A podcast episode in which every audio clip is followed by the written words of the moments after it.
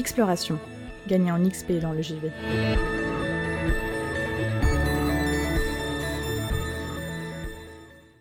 Cette semaine, je vous offre un sujet plus léger mais au non moins compliqué pour les personnes qui ne seraient pas familières avec le média vidéoludique.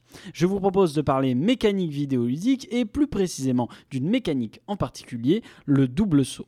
Tout d'abord, quand je parle de mécanique, je me doute que beaucoup se visualisent des engrenages qui s'imbriquent les uns aux autres pour faire fonctionner une machine complexe.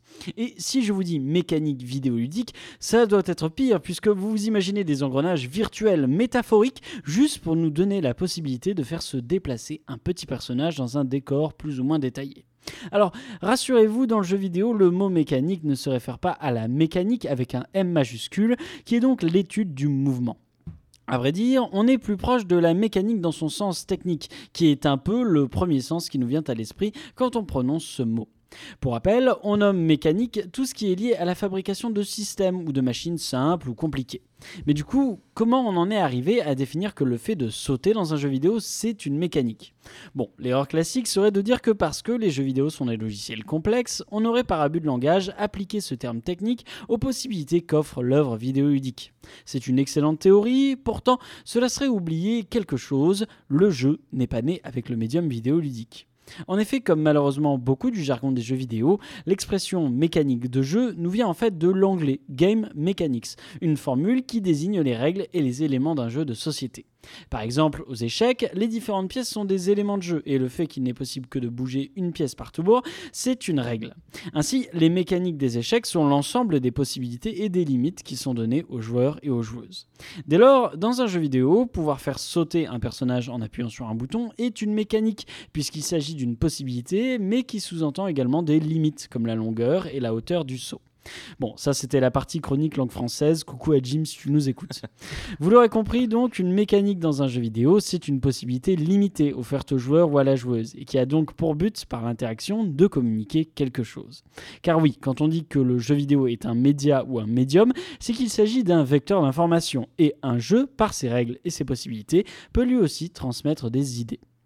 Exemple tout simple, The Landlord's Game, inventé en 1903 par Elizabeth McGee, est un jeu de société qui, par ses règles, a eu pour ambition je cite, de dénoncer la nature antisociale du monopole sur le sol, tel qu'expliqué par l'économiste Henri Georges.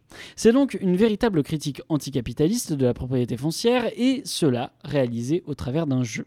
Après, malheureusement pour Elisabeth Maggie, comme l'a dit Lénine, les capitalistes nous vendront la corde avec laquelle nous les pendrons.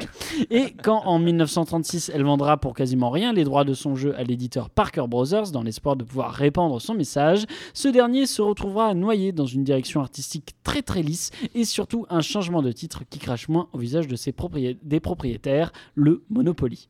Bref, je divague beaucoup dans cette chronique, mais c'était pour bien vous faire comprendre qu'il est possible de transmettre des idées par le jeu.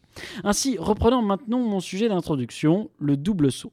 Donc un double saut dans un jeu vidéo, c'est plutôt simple à expliquer puisque c'est dans le nom. C'est le fait de pouvoir sauter alors qu'on est déjà en train de sauter. Bon, je sais, en théorie, on peut se dire que c'est complètement dingue, d'autant que sauter dans la vie de tous les jours, ça ne se fait pas trop. À part si vous êtes un, un, sportif de haut niveau et que vous êtes payé à ça. Et j'ai envie de dire bravo à vous, car quand des gens sont rémunérés une misère pour travailler dans, sur des chantiers ou dans un entrepôt, vous, vous sautez et vous gagnez plus que. Sans déconner, vous avez tout baisé. Il recommence, il recommence. Bref, le double saut, donc, c'est un classique du jeu vidéo. Je ne sais pas si ça commence à se voir que je n'ai pas grand chose à déclarer dessus et que je me suis empêtré dans une chronique sans queue ni gland. Non, plus sérieusement, le double saut, c'est une mécanique iconique du médium vidéoludique, notamment d'un genre très apprécié dans les années 90, le jeu de plateforme en deux dimensions, soit en vue de côté. Alors, j'ai trouvé pas mal de réflexions autour du double saut en faisant des recherches pour cette chronique. Tout d'abord, il est important de souligner que ce n'est pas une mécanique toute récente. C'est difficile de dire qui est la première personne à avoir eu l'idée d'implémenter cette fonctionnalité dans une vidéoludique, beaucoup sont d'accord pour dire que le premier titre à avoir marqué les esprits avec sa possibilité de se redéplacer dans les airs n'est autre que Dragon Buster, un jeu d'action plateforme sorti en 1984 sur borne d'arcade au Japon. Cependant, ce n'est pas ce titre qui va populariser la mécanique, mais bien Super Ghouls and Ghosts, paru en 1991 sur la Super Nintendo. Ainsi, c'est véritablement à partir de là que le double saut va gagner ses lettres de noblesse. En parallèle, de nombreux studios de développement vont saisir l'utilité de la mécanique et vont parfois la déformer pour lui faire des petites sœurs, telles que flotter après un saut ou encore le fait de pouvoir se propulser en avant dans les airs. Toutes ces nouvelles idées autour du déplacement aérien de nos avatars, elles vont participer à une dynamisation des séquences de jeu et vont même dans certains cas contribuer directement au sentiment de pouvoir et d'exploration que souhaitent nous faire ressentir ces œuvres. Bien entendu, accéder à des moyens de se mouvoir dans les airs vient bousculer les habitudes des joueurs et joueuses. Attaquer d'immenses adversaires par-dessus, atteindre des corniches auparavant hors de portée ou éviter de gros projectiles, le double saut, malgré sa simplicité, est véritablement une amélioration incroyable pour le plaisir de et ce désir de contrôle. D'autant que si certaines productions nous permettent dès les premières secondes de jeu d'effectuer un double saut, d'autres nous octroient cette compétence que bien des heures plus tard.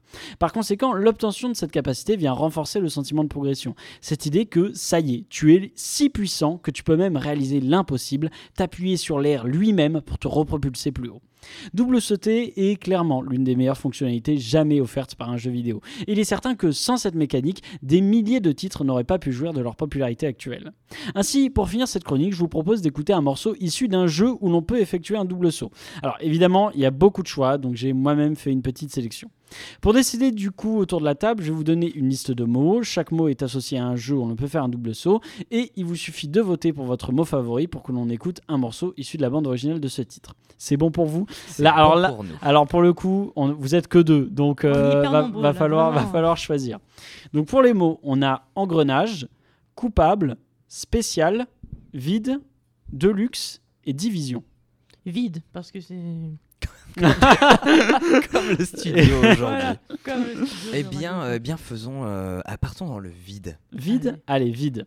Donc vide, bah, ça nous vient tout droit de Hollow Knight. Donc euh, Hollow Knight qui est un, jeu de plateforme action où on incarne un petit euh, perce-oreille, c'est ça, un perce-oreille euh, Je crois que c'est ça. Enfin, Ouais. si- Est-ce qu'il est vraiment défini ce petit il, me insecte il me semble bien, oui. Alors il s'appelle le chevalier, mais oui, c'est c'est mon dieu. On incarne un petit perce-oreille euh, qui doit découvrir les secrets d'une d'une immense d'un immense royaume qui est globalement une, euh, une immense fourmilière, hein. franchement c'est euh, Oui, un peu ça l'histoire. Euh, donc je donne euh, un peu de contexte. Euh, Hollow Knight ça fait partie de ces jeux où on obtient le double saut euh, plus tard dans l'aventure. C'est un pouvoir euh, très bénéfique dans ce titre puisqu'il va nous permettre d'explorer de nouvelles zones et d'en découvrir plus sur l'univers si particulier de ce jeu euh, qui va avoir le droit à une chronique un jour, je le, je le jure. Euh, tout d'abord on s'écoute le thème du combat contre les lords de Mantes. Donc c'est des mantes religieuses mais euh, qui sont... des lords, t'im- imagine un peu. Euh, c'est vraiment l'une des compositions les plus épiques de Christopher Larkin.